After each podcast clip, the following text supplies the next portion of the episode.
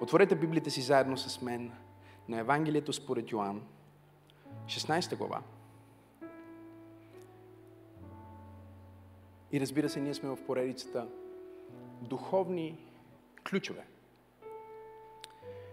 И в Йоанн 16 глава, 23 и 24 стих, Господ говори на своите ученици и казва следните думи. И в онзи ден няма да ме питате за нищо. Истина, истина ви казвам. Истина, истина ви казвам, не е защото Исус всеки път е повтарял истина, истина ви казвам. Това е начин на древния автор, чрез повторение, да акцентира върху това, което ще каже след малко. Тъй като нямат удивителен знак, те използват тази техника на повторение, за да подчертаят изречението, което предстои. Готови ли сте? Истина, истина ви казвам. С други думи, слушайте внимателно. Това е много важно. Слагам удивителен знак. Каквото и да поискате от Отца в Мое име, Той ще ви го даде. До сега нищо не сте искали в Мое име. Искайте и ще получите за да бъде радостта ви пълна. Небесни Татко, благодаря ти за привилегията отново да разгърнем страниците на Светите Писания, за да получим проявлението на изпратения, на Словото, което стана плът. Святи Душа, мисли през ума ми говори през устата ми. И нека всичко, което Исус би искал да бъде казано, да бъде казано днес. Нека Твоето Слово да излезне като чук, който разбива крепости и като огън, който изгаря всичко нечестиво. Святи Душ, аз те моля буквално да потопиш всеки слушател в атмосферата на Твоето умиващо Слово. Нека всяка съпротива да падне. Нека всяка лъжа да бъде пленена. Нека всяка тъмнина да бъде прогонена. Нека всеки слушател да получи дух на мъдрост и откровение, за да може от опит да познае широчината и височината и дълбочината на това, което ти искаш да ни подариш в Христос. Ние обещаваме да ти дадем цялата почет и цялата слава за всяко добро, което се случва в това получение и това богослужение. В името на Исус Христос, на когото съм и на когото служа. И заедно казваме Амин, амин, амин. Духовни ключове е поредицата, която разглеждаме от миналата неделя. Интересното с ключовете е, че те могат да имат различна форма. Ключ в контекста на инструмента, който отваря дадено помещение, буквално е малко метално приспособление, което е с особена, специална форма. Тази форма позволява на ключа да отключва и да заключва. В електрониката ключ е онова, което активира, включва или деактивира системата, която е управлявана активирана посредством ключът. Майсторите имат ключове, с които завиват или отвиват. Имаме ключ като код, който ти дава достъп до информация. Достъп до собствените ти пари. Нарича се пин. Или токен. Всъщност става дума за ключ. Кажи ключ. Ключовете са също така онези стратегически неща в нашия живот, като ключове към успех. Неща, които ни позволяват да отворим ново измерение на благословение, ново измерение на сила, ново измерение на способност, ново измерение на власт. В Библията говорихме за това, че ключовете представляват власт. Ключовете представляват право. Ключовете представляват какво? Говорете ми, достъп. Ключовете представляват също така духовна сила и способност и правомощие. И когато апостол Петър направи онази велика изповед, че ти не си просто дърводелица, а ти си Месията, синът на живия Бог. Исус Христос му каза, а пък аз ти казвам, че ти си канара и на тази канара аз ще изградя моята църква и портите на ада няма да наделят над моята църква. Исус казва тези думи на Петър и след това му дава едно футуристично обещание и му казва, ще ти дам и ще ви дам на всички, които вярвате в мен и направите тази изповед, че аз, Исус, съм Господ, че аз съм Бог въплатен, Спасителя, ще ви дам какво? Ключовете. Ще ви дам ключовете на небесното царство, така че каквото затворите на земята, да бъде затворено на небесата. И каквото отворите на, на, на земята, да бъде отворено на небесата. Когато говорим за тези духовни ключове, ние трябва да разбираме, че един ключ по принцип е за една врата. Например, този ключ е за стаичката, в която аз се подготвям преди служба. Това е ключът. Сега, тук имам още един, който изглежда по идентичен начин, ако ги сложиш един до друг, даже може да изглеждат еднакви, но специалното с този ключ е, че това е главен ключ. Тоест, този ключ може да отвори моята стая, но също може да отвори тази врата и също може да отвори другата врата и всъщност може да отвори почти всяка врата в това помещение. И днес аз искам да ви преподавам едно послание, което съм нарекал главен ключ към духовното измерение. Главен ключ към духовното измерение. Ако има един ключ, който е мастер ки, който е главен ключ към духовното измерение, Исус го разкрива на своите ученици в този пасаж. В Йоанн, Евангелието според Йоанн, 16 глава, Христос започва да им обяснява, че всъщност той трябва да си тръгне от земята и когато си тръгне от земята, той ще изпрати друг отешител, адвокат, параклет и той казва, разликата между мен, не знам дали ме следвате внимателно, Разликата между мен и Святия Дух е много важна. Знам, че вие си мислите, че не искате да отида на небето обратно при Отец. Знам, че вие не желаете да се разделяте с мен, защото му обичате толкова много и бихте искали да продължим да вървим по улиците на Израел заедно и да вършим делото на служението и да живеем, да споделяме живота си. Но Исус им казва тези фрапиращи думи в началото на главата, от която четем и този пасаж. Исус ги поглежда и казва, истина ви казвам, за вас е по-добре да си отивам. Защото когато аз си отида, аз ще ви изпратя друг утешител, който ще бъде с вас, кажи с мен, но също добавя една много важна фраза, която трябва да осъзнаем днес. Той казва, и ще бъде в вас. С други думи, Исус казва, ще бъде по-добре за вас аз да отида на небето, защото в момента, в който аз се възнеса на небето и Светия Дух дойде, Светия Дух няма да бъде измерение на Бог, което вие сте преживявали. Ще бъде напълно различен левел. Ще бъде напълно различно ниво, защото до сега вие сте преживявали моето присъствие с вас. Аз съм бил с вас. Сега е по-добре да спра да бъда с вас и да се възнеса на небето, защото когато отида на небето, ще изпратя Святия Дух и Святия Дух ще бъде с вас, но Той ще отиде една стъпка по-дълбоко. Той ще живее в вас. Кажи, ключът е в мен.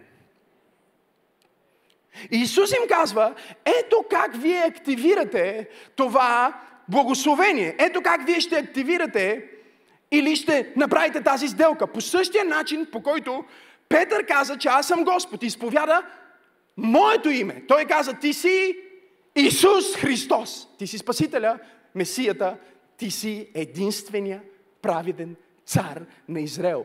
Ти си обещания Спасител. Всеки, който изповяда тази изповед, аз ще му дам ключовете. И тези ключове, които ще му дам, те са ключове на Небесното царство, които могат да отключват различни области на духовния живот. И миналия път ние говорихме за различни ключове. Но всъщност той скрива едно обещание в този контекст. И вижте какво им казва в 23 стих. Той казва в онзи ден. В кой е този ден? В деня, в който аз отида горе и Святия Дух слезе долу. В деня, в който самата сделка ще се сбъдне. Исус им казва, вие правите сделка с мен в момента, която е а, като по принципа на фьючерсите. Нали? Знам, че сигурно няма много економисти и хора, които ще разберат това, което сега ще обясня, но ето как работят, преведено на елементарен език. Ако аз продавам баница и една баница, която продавам, струва 2 лева, например, парчето, и материалите ми за тази баница, сиренето, нали, основно брашно и така нататък, това, което е нужно за да направя баницата, ми излиза около 1 лев, аз имам печалба от 1 лев всеки път, когато направя и продам баница. Това е така до момента, в който цената на брашното не скочи твърде много. Актуално. В момента, в който цената скочи повече, това веднага ще повлияе на моите маржове, ще повлияе на разликата от разхода и прихода, който имам. И аз ще имам опция или да дигам цената за хората, които идват да си купат, които накрая ще ми се разсърдат, защото не мога да им продам баница по 10 лева, например. Или имам друга опция и опцията е да отида при човека, който продава брашното. И да капарирам на тази цена в бъдещ срок, до определена дата, че брашното за мен ще струва определена цена. Тази определена цена ме устройва и аз влизам в този бъдещ договор сега, като единственото нещо, което трябва да направя в повечето случаи, обясняваме нещо, което е по-сложно по много семпъл начин, за да го разберем. Единственото нещо, което трябва да направя сега е да капарирам. Кажи капарирам. И така, например, аз правих един проект и строиме този а, а, строителен обект и понеже виждаме какво се случва с пандемия, COVID и така нататък, аз казах на моят строител, нека да купим максимално от нещата, които можем да закупим сега. И той каза, ма защо? Може да чакам. Не, не, не, не. Цените се движат нагоре. Затова ние залагаме на това, че цените се движат нагоре. И ние предварително капарираме и купуваме и договаряме с хората, от които ще купуваме желязото, хайде говорете ми хора, и изолацията, и всички тия материали, ние ги взимаме на тази цена, запазваме ги на тази цена, ние запазваме работниците на тази цена, ние работиме като все едно купуваме фьючерси. Следвате ли ме? И по този начин ние, на базата на такъв договор, успяваме да имаме економическа печалба. Да осъществим някаква сделка. Всичко, което е нужно, за да имаш един такъв договор, е името на договора. Трябва да имаш името на договора, след това трябва да имаш условието. Или условно наименование. Другото, което ти е нужно, е да имаш вида договор, да е описан. Дали е финансов, с какво е обвързан, също така трябва да сложим размерите, количеството, на базата на актива, да сложим срока на договора и да сложим дата на доставка. Исус каза на своите ученици, ето го договора. Вие вярвате в моето име сега и на база вашата вяра в моето име, на база този договор, Вашата вяра капарира всичко, което моето име купува. Сега, по-настоящем, преди Исус да умре и да възкръсне, още не му е дадено това име, което е над всяко друго име. Не знам дали има хора днес в църквата. Следователно въпросът става, как така, когато Исус изпрати 12-те преди да умре и да възкръсне, Библията ни казва, че те отиваха и изцеляваха болните в името на Исус. При положение, че това име на Исус, преди възкресението на Исус, беше като името Жоро. Или името Иван, или името Миро, или името Мария. В смисъл, хубаво име, но нищо специално. Начинът беше, че той има договор с Отец, че цялата сила на Светия Дух идва на разположение на Него, поради онова, което ще извърши в третата година на своето служение, а именно, че ще умее и ще възкръсне от мъртвите. И всъщност на база вяра в това, което Исус ще направи, учениците отиват и използват главният ключ към духовното измерение. Исус им казва, до сега вие нищо не сте искали в Мое име. Но истина ви казвам, поискайте каквото и да е от Моя Отец в Мое име и ще ви бъде дадено. Ще ви бъде дадено, защото Моето име е главният ключ към духовното измерение. Моето име може да изглежда като всяко друго име. Нали? Този ключ може да изглежда като този ключ, но истината е, че ако този ключ е мастер ключ, този ключ може да отвори абсолютно всяка врата. И аз съм дошъл да проповядвам на някой в църква пробуждане, че името на Исус е ключа, който отваря всяка врата. На теб ти е даден мастер ключ, на теб ти е даден главния ключ към духовното измерение. Кажи, аз имам главния ключ към духовното измерение. И сега Исус им казва, кога е датата на доставка. Той казва в 23 стих и в онзи ден. Кой е онзи ден? Деня, в който Святия Дух идва. На деня на Педесятница, от там нататък, вие влизате вече в нова диспенсация, в която аз съм платил цената и вие вече не боравите с нещо, което чакате да се сбъдне, а вие боравите с нещо, което вече е станало. Тоест, вие не просто имате обещаното брашно, вие вече имате цялото брашно. Цялото брашно е платено и не само, че е платено, а вие имате касовия бон, вие имате документа, че ви принадлежи всяко обещание на Бог, халелуя на Бога, всичко, което Бог казва за теб, е дадено и написано. Имам ли пет човека в църква пробуждане днес, които казват, аз имам мастер ключ. Аз имам главния ключ. Кажи в името на Исус. Но става интересно тук, защото на деня на Педесятница идва Святия Дух и Петър веднага прави референция към това, което Исус им е казал и той се изправя и започва да говори в името на Исус. Той започва да говори в името на Исус, защото знае, аз имам основния, главния ключ, който отваря всяка врата. След това той върви към храма, за да се моли заедно с Йоанн. Само за да срещне пред красивата порта един човек, който е сакат по рождение. Петър го поглежда и казва, аз нямам точно този ключ. Хайде говорете ми.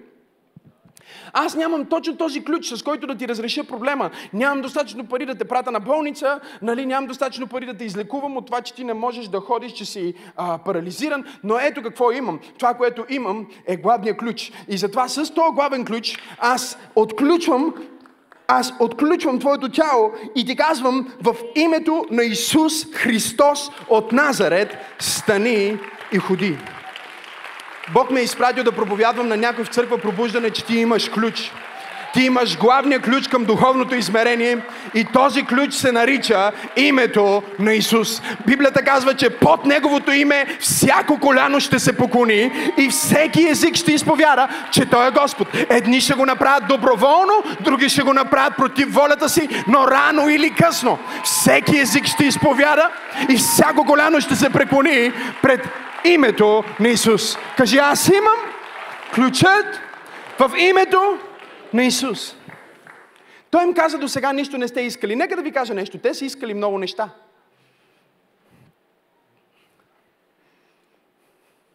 Така ли е, говорете ми? Те са искали много неща. Но Исус казва, ето защо не се случва. Вие ги искате, и казвате, о, Боже, моля те,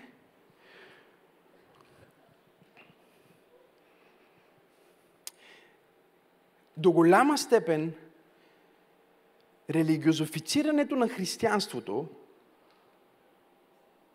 е основната причина за обесилването на християнството. Колкото повече се осложнява една система, толкова по-дисфункционална става.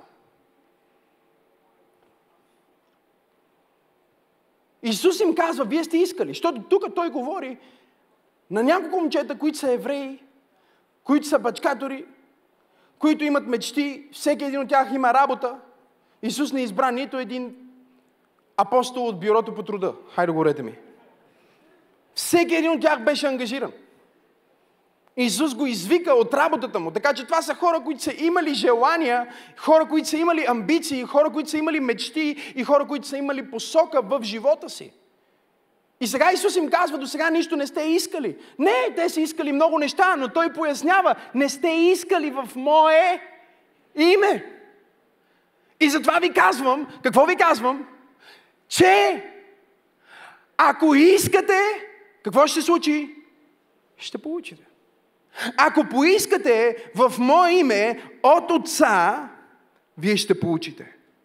Той не го поставя под въпрос, не го поставя относително, той го поставя като абсолютен факт и обещание. И той казва, до сега нищо не сте искали в Мое име, но когато дойде Святия Дух в живота ви, тогава той ще бъде ключът в вас. И чрез ключът в вас, вие ще можете да кажете, в името на Исус аз изисквам изцеление. В името на Исус аз изисквам благословение. В името на Исус аз казвам, че децата ми израстват в мъдрост и знание и благоволение пред Бог и пред хората всеки ден. В името на Исус аз декларирам, че съм победител. В името на Исус аз казвам този проблем да бъде разрешен. В името на Исус аз казвам тази болест да бъде изцелена. В името на Исус аз казвам това объркване да се махне. В името на Исус аз вземам властта от всичко, което Той самия е и декларирам.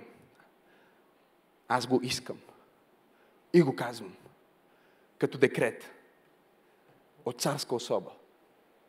Кажи, аз имам ключа към духовното измерение. Всичко, което трябва да направиш, за да отключиш духовното измерение около себе си, е просто да кажеш името на Исус. Пробвай го, направи това упражнение точно сега. Затвори очите си, просто се успокой. Помисли за Исус и просто го кажи. Кажи Исус. И вече си там. Мира започва да се спуска.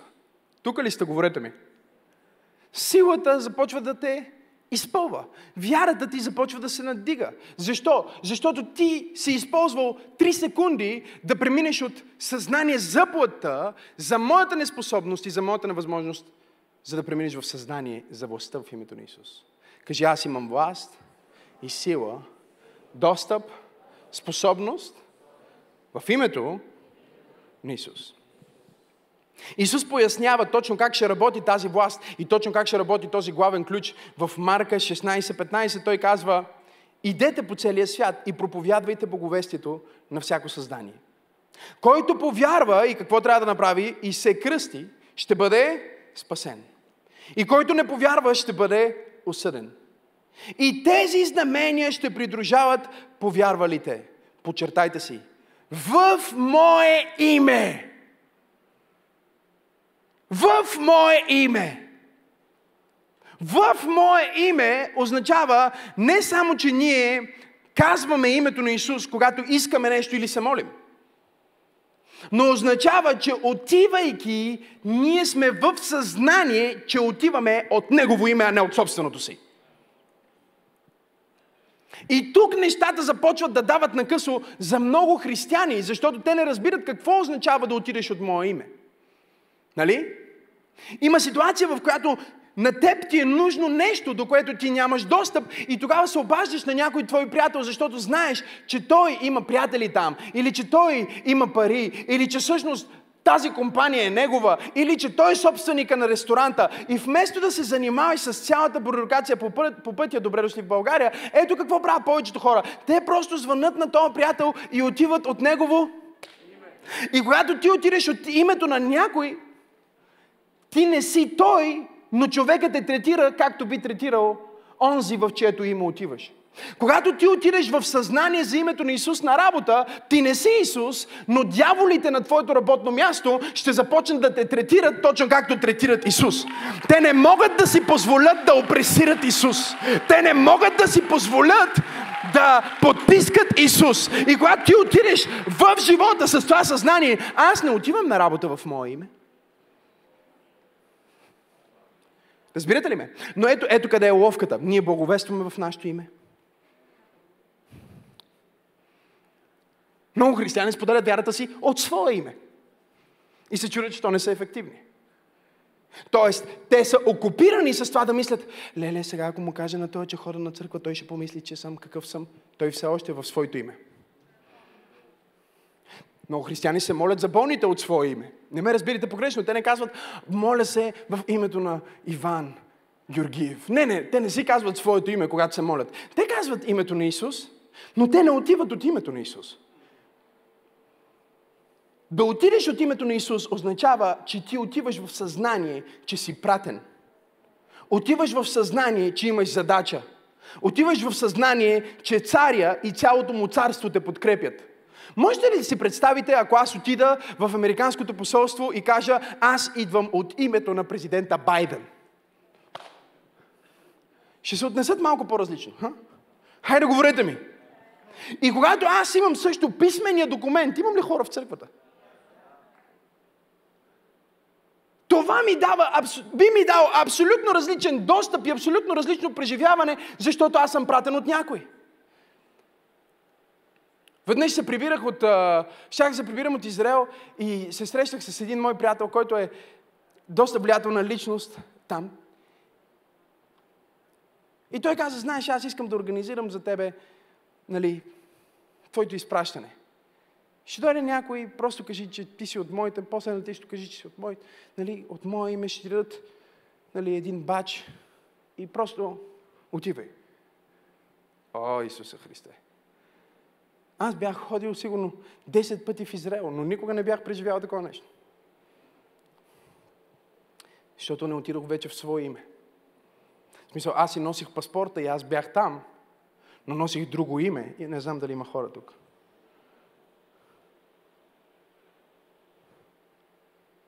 Кажи в мое име.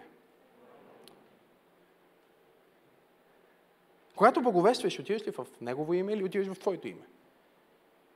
Ти знаеш, че отиваш в Твоето име, когато мислиш повече за Твоята репутация, отколкото за Неговата слава.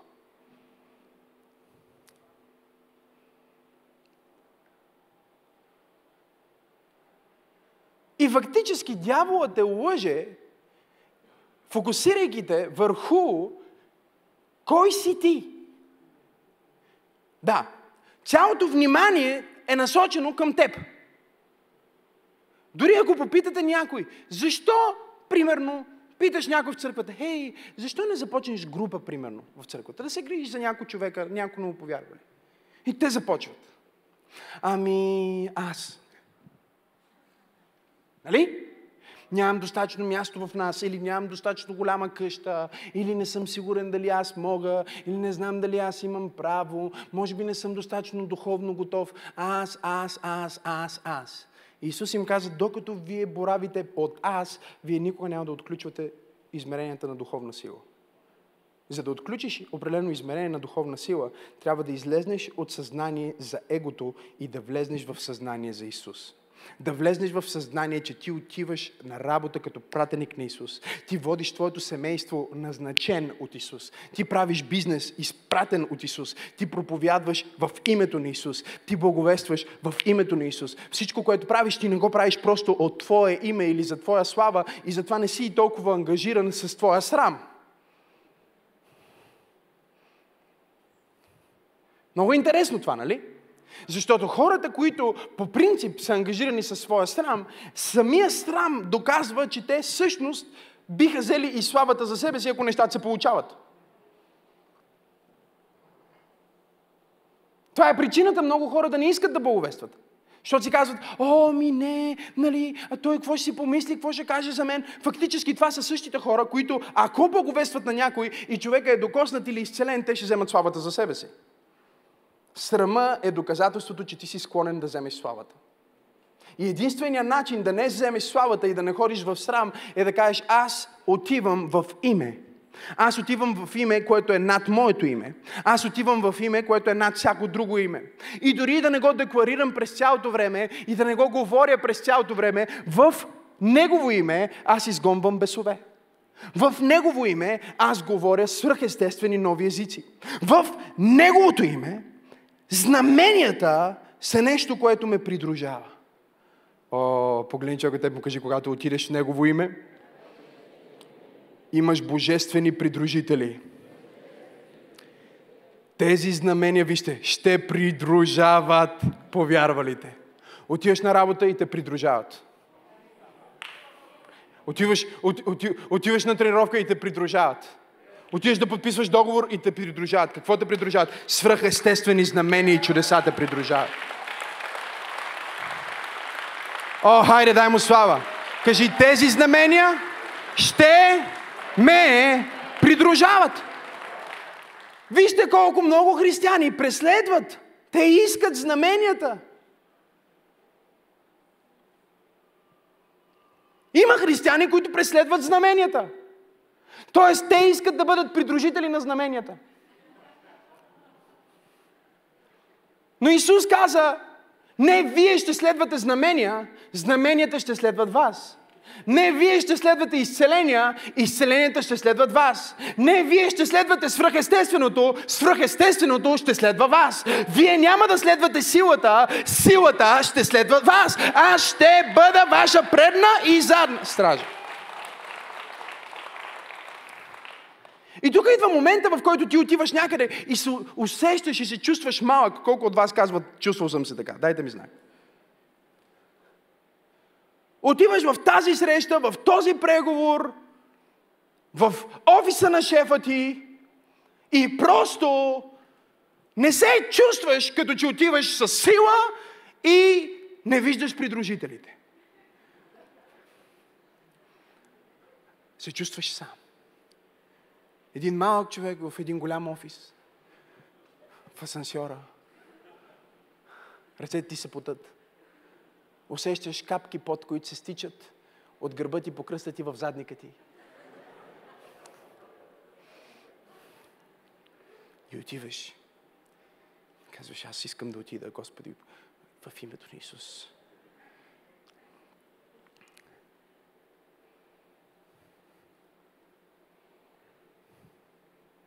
Какво правиш? Когато се почувстваш малък. Какво правиш, когато се огледаш и не виждаш Бог? Знаете ли коя е основната позиция, която Бог разкрива в, особено в Стария Завет, в която Той се намира?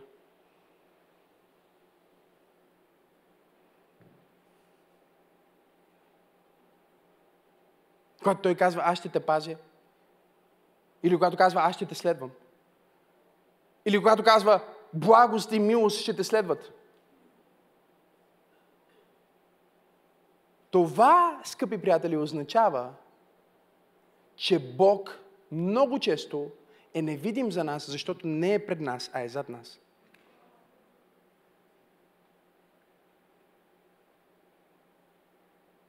Той е зад нас като придружител. И той ни казва, гледай само напред. Ти си казваш, ама, ама не те виждам. Ми не ме виждаш, защото съм отзаде, бе, умник. Ма Господи, що си отзаде? Защото нямаш очи на гърба. Що си отзаде? За да те пазя от тия неща, които ти не можеш да се опазиш. Що си отзаде? Защото аз те следвам. Тези знамения ще какво? Говорете ми. Благост и милост ще какво? Ангели, които Бог ти е изпратил, ще какво? Въпросът е, че те те следват кога? Когато ти излезнеш в съзнание, че ти отиваш в Негово име. Аз отивам на работа в Негово име. Аз говоря за повишението в Негово име. Аз вземам позиция в обществото си по тази тема в Негово име. И дори и да не го казвам през цялото време, всяка фибра, всяка клетка, всяка частица на моето същество е в съзнание, че аз излизам в името на Господа, Бога, Исус Христос от Назарет. Имам ли пет човека в църква пробуждане, които могат да кажат в Негово име, знаменията ме следват. Аз излизам сутрин и казвам, днес ще бъде чудесен ден. Знаете ли откъде знам? Знам какво ме следва. Аромата на Бог, присъствието на Бог, славата на Бог. Защо? Защото през цялото време съм говорил за Него. Нали знаете, има и такива християни. Не можеш да им извадиш от устата Бог и също време не можеш да им видиш в делата Бог.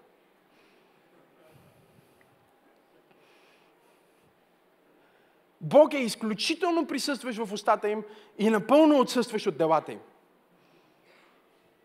И тук е опасността да пропуснем няколко неща, които са свързани с този мастер ключ, който имаме, защото за някои хора не работи. Да не знам дали сте го забелязали.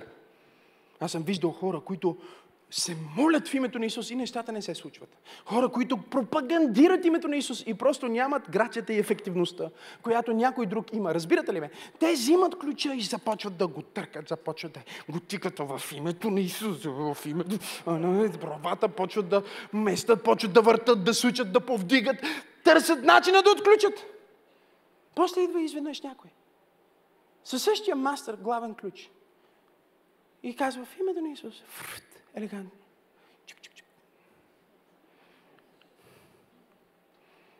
Неща, които изглеждат трудни за хората, ще станат лесни за тебе. Неща, които изглеждат трудни за хората, ще станат лесни за тебе. Неща, които са били трудни за тебе, ще станат лесни за тебе. Защото вече няма да ги правиш от Твоето име, няма да ги правиш от Твоята способност, няма да ги правиш от това, което знаеш, а ще ги правиш в името, което е над всяко друго име. Защото ти си изпратен от Негово име. Демоните ще те разпознават, когато си от Негово име. Ангелите ще разпознават, когато си от Негово име. Дори и духовните хора ще разпознават, когато идваш от Негово име. И дори и светските хора ще те усетят, че идваш в Негово име. Те може би не могат да го дефинират, може би не могат да го успокоят, но хора ще кажат, леле, колко му успокояваш. Чик, чик. Въздействаш ми добре. Защото идваш Негово име. Но въпросът с това име е, че има няколко пречки, които чупат ключа, които го правят неефективен. Първата пречка е да си мислиш, че това е твое индивидуално право и да използваш ключът на името на Исус извън взаимоотношение с Него. Много е силно. И същевременно много хора се опитват да го правят. Знаете ли, че всеки път, когато Исус каза за използването на Неговото име, Той говорише на група от хора и никога само на един? Изследвайте го. Знаете ли, че всеки път, когато Исус казва за благословенията на този главен мастер ключ, който може да отвори всяка духовна врата, той говори в множествено число, тези знамения ще придружават вярващия. Това ли пише? Какво пише? Говорете ми повярвали те и какво в мое име бесове какво изгонва? Ага, множествено, множествено, множествено. Защо? Защото този ключ, не знам дали сте тук сега, дали ме следвате внимателно.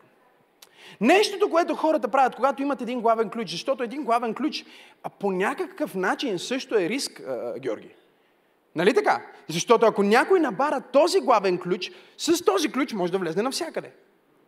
И ако ти имаш, например, една а, огромна а, организация или кооперация, в която искаш различни хора да имат достъп до различни неща, ти даваш този главен ключ само на топ-левел менеджерите. Но от време на време може да се наложи дори някой менеджер да го смениш. Не знам дали сте тук. И после имаш две опции. Да сменяш главния ключ, което е много трудно. Или да сменяш всяка ключалка, което е много трудно. Или просто да подсигуриш, че главният ключ е под ключ.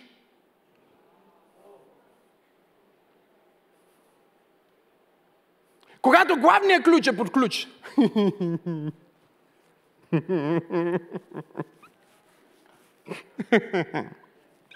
Когато главният ключ е под ключ, означава, че по принцип ти можеш да го имаш, но можеш да го нямаш според това дали имаш малкия ключ. И малкият ключ, който отключва големия ключ, ни се разкрива в Деяния на апостолите 19 глава. Вижте с мен какво се случва там. Деяния на апостолите 19 глава, 13 до 17 стих. А някои от скитащите се юдеи. Те не са част от определена църква. Те не са част от конкретна общност, те са от скитащите се юдеи. Знаете, чули ли сте за скитащите се християни? които днес са в църква а, една, после са в друга църква, после са в трета църква, всяка година сменят своята църква и сменят своя пастир, те са от тези, скитащите се. Погледни човек те му кажи, между другото, това не е в проповедта на пастора. Но стига си скитал, бе. Те бяха от скитащите се юдеи, които, забележете, те бяха заклинатели. Те бяха хора, които следваха. Знаете ли какво значи? Хора, които са по-езотерично настроени. Те търсиха някакви духовни неща. Разбирате ли? Те търсиха някакви духовни абър-кадабър. Търсиха как да открият духовна сила. Много хора са били обсебени от тази идея през вековете. Много от най-великите диктатори, най-големите диктатори са били обсебени от тази идея да намерим кивота. Да намерим парченце от кръста Голготския Христов. Пък после някой казал, аз имам парченцето, нека имаме цяла гора, в която имаме парченца.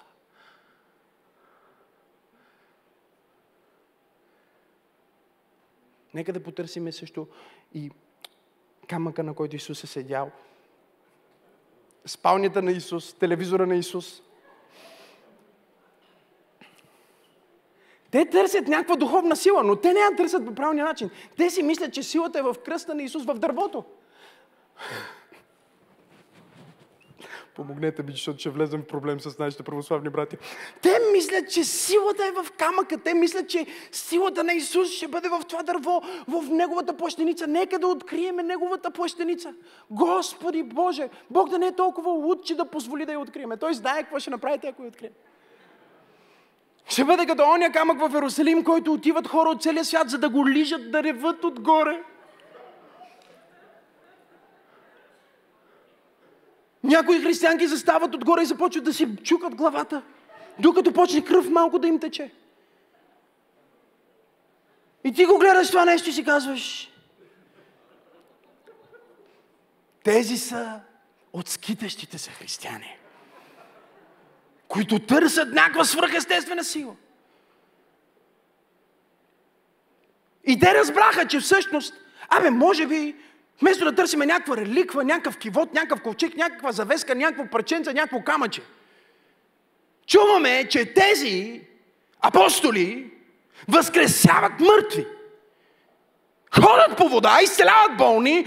Я да видим как го правят. А, правят го в името на Исус. Окей. Разбрах. Кой е ключа? Това е главният ключ. И между тези, които вършиха това, бяха и седемте синове на някой си юдейнски ева. Главен свещеник.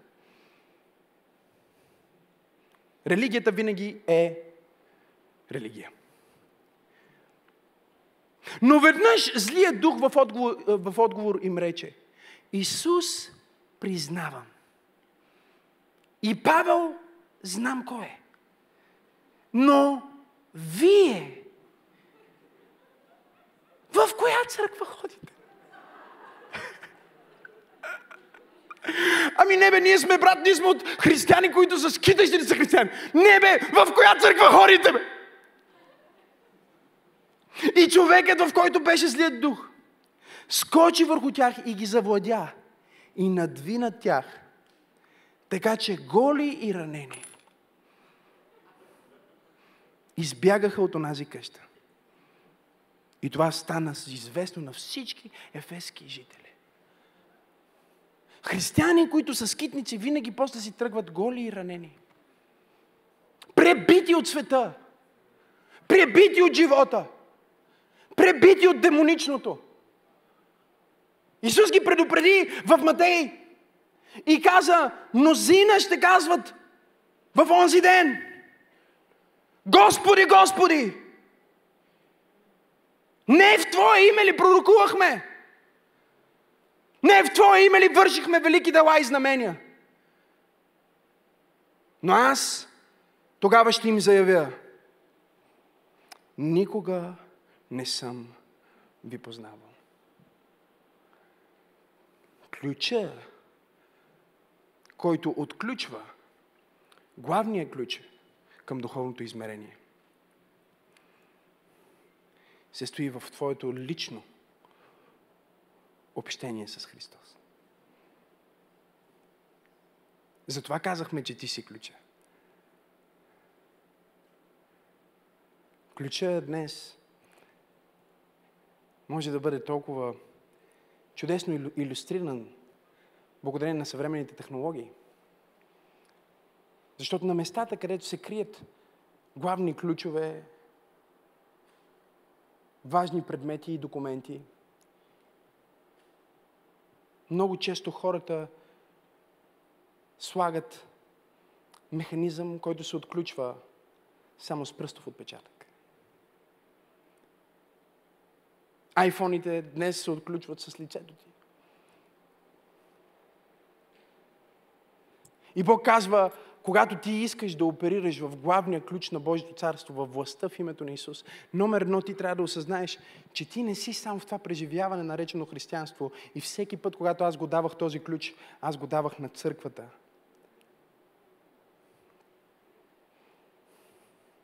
Аз го давах на общност. Аз говорих в множествено число. И когато ти разбереш това, следващото нещо, което трябва да направиш, е най-странното нещо. Трябва да осъзнаеш, че си част от общност. Трябва да осъзнаеш, че си част от църква. Но също време трябва да осъзнаеш, че за да използваш главния ключ, трябва да имаш лично взаимоотношение с мен. Лична отговорност. Лично познаване. Не можеш да караш от проповед на проповед. Не можеш да караш от служба на служба. Ти трябва да дойдеш при мен. И когато аз те познавам лично,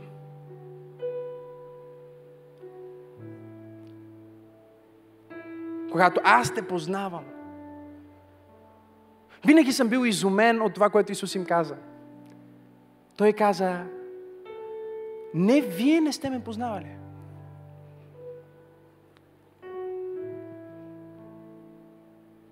Той каза, аз не съм ви познавал.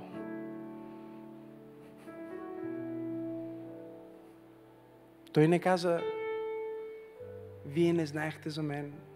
Той не каза, вие не бяхте православни. Той не каза, вие не бяхте християни. Той каза, вие не сте мои ученици. Защото аз не ви познавам. Какво значи това? Какво значи това за мен, пасторе? Значи, че не е достатъчно ти да знаеш за Исус.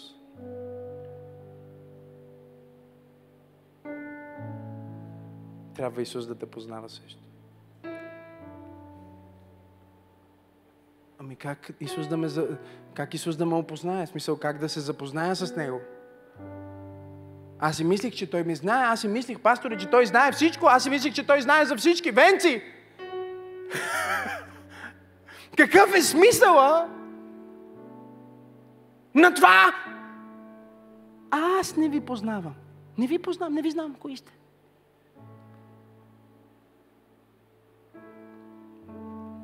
Бог знае ли всяка твоя мисъл? Говорите ми. Знае ли за всеки твой проблем? Но той ти казва, докато ти не започнеш да споделяш с мен твоите мисли,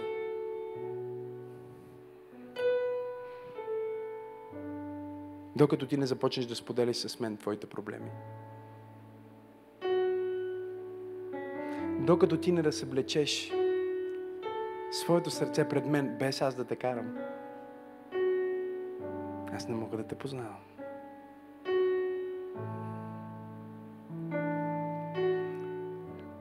Много хора не се молят, защото си мислят, ами какво да му кажа на Бог, което той не знае? Или взимат този стих, не се молете, за да ги молитви. Не? Нали? И аз винаги дам следния пример. 90% даже 90% не е добре. 99% от времето, когато дъщеря ми Сара си мисли да направи нещо, или е на път да ми каже нещо, аз знам. Разбирате ли ме? По начина по който ми казва, тачи, Още в интонацията, походката и подхода и знам каква ще бъде следващата част. Дали ще бъде може ли ми хлебче? Или може ли на люките? Или пишем те.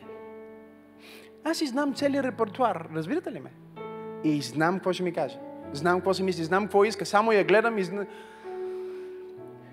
Глед, виждали ли сте родители, които спират децата си да направят нещо и си казват, откъде знаеше? Само като погледнеш очичките на къде тръгват и знаеш, той е от човек ще направи това нещо. Така че отидеш да го спреш. и въпреки това, най-великото разтапящо удоволствие за мен – в целия ми живот. Няма такова удоволствие. Като удоволствие да седна вечер с дъщеричката ми. Го правя всеки ден. И да кажа, какво прави днес тати? И тя да ми разкаже по нейния начин това, което се случва в нейния живот. И аз се влюбвам в нея и я опознавам все повече и повече и повече.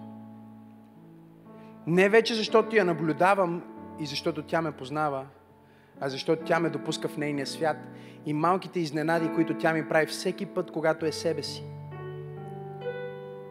Всеки път, когато е себе си с мен, малките изненади, които ми прави. Когато ми каже какво мисли.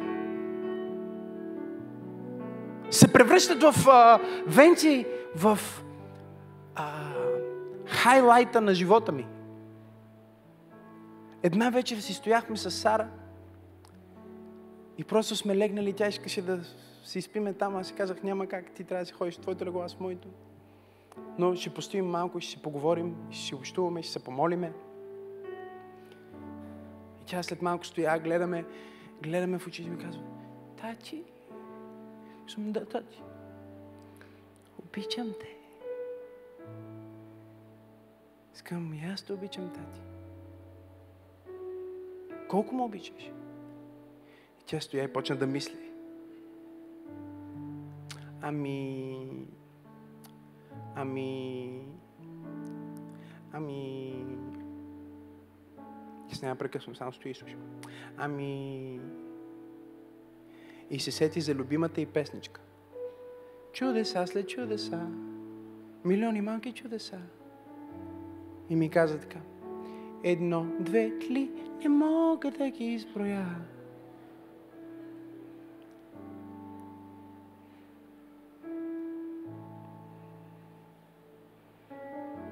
Аз я опознавам. И колкото повече я опознавам, толкова повече я обичам. Толкова повече я искам и толкова повече й давам и толкова повече достъп и давам. И Бог казва, аз не искам ти да следваш благословението. Аз не искам ти да следваш чудесата. Затова ще взема тази най-голяма власт над всяка друга. Ще взема ключа, който е над всеки друг ключ, който отваря всяка врата към духовния свят. И ще сложа този ключ под ключ. И за да го имаш, искам да дойдеш при мен и да си поговориш с мен. Просто е да си пообщуваме. И, и това общение, тази интимност с мен, чик, чик, отваря и ти дава мастер ключа. И хората ще се впечатлят от нас като християни. Шш ще се впечатлят. Не защото много ще им проповядваме, ще им натякваме Исус Христос. Ще бъдат впечатлени, защото ние имаме меки сърца, здрави глави, здрави колене Защото познаваме Бога на, на, на Вселената и тази любов, която споделяме с Него, ни прави толкова по-ефективни и силни в света. Защото ние излизаме от нашето общуване с Него и отиваме на нашата работа, отиваме в срещата и вместо да се потим в асансьора, ние отиваме в името. Някой ще си тръгне от тази църква днес с главен ключ. Някой ще си тръгне с откровение за името.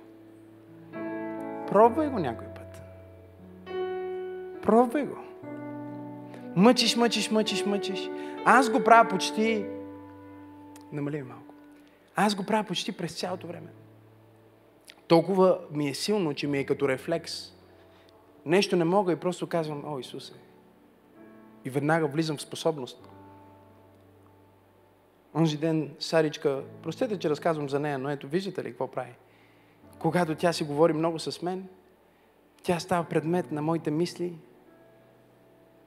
И затова Бог събра всичките си ангели, Библията казва.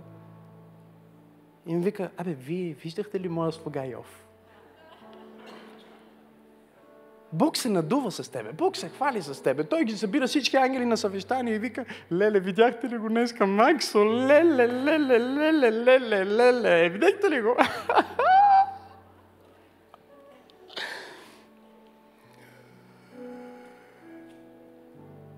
Видяхте ли го? Как оперира в моето име? Кажи, аз имам главния ключ. Кажи го пак, аз имам главния ключ. Кажи го силно, аз имам главния ключ. И аз излизам в съзнание, че моята идентичност в Христос, моята вяра в името на Исус, ме прави способен Какво правиш, когато малкото ти момиченце, дъщеричката ми, си изгубила пръстена и е паднал и почва истерично да го търси? И няколко човека я търсят пръстена с нея. И не могат да й намират пръстена. Просто си казваш отвътре, о, Исусе. И изведнъж знам къде е пръстена. Знам точно къде е. И хващам за ръчички и казвам, тати, трябва да си пазиш пръстенчетата. Нали, тати? И да, ме изгуби пръстен ви спокойно. Сега. Този път, понеже тати се помоли, Исус му каза къде е твой пръстен. И се наведох и го намерих и го дадох. И тя беше толкова впечатлена. Викам сега, обаче другия път може и да не ми открие. Така че ще си пазиш ли пръстенчето? Да, звучи толкова е, глупаво това, което казвам. И толкова е реално. Знаеш ли какво прави името на Исус за тебе? Маха ти ограниченията изведнъж. Както не можеш, изведнъж можеш. Кажи в името на Исус. Нямаш секунда. Нещо се случва и само кажеш Исусе! Изведнъж ти влизаш в тотално друго измерение, тотално друга способност. Ти имаш всичко, което Исус има, само в името Му. Всяко небесно благословение ти принадлежи. Само в името Му. Кажи Исус. Хей, hey, толкова се радвам, че гледаш съдържанието на Църква Пробуждане в YouTube. Аз съм пастор Максим и искам да те насреча да се абонираш към канала ни, за да не пропускаш нищо от невероятното съдържание, което качваме. Дай един палец нагоре и ако искаш, може да ни подкрепиш с твоето доброволно дарение. По този начин ни помагаш да донесем посланието на любов и надежда до повече хора, точно като теб.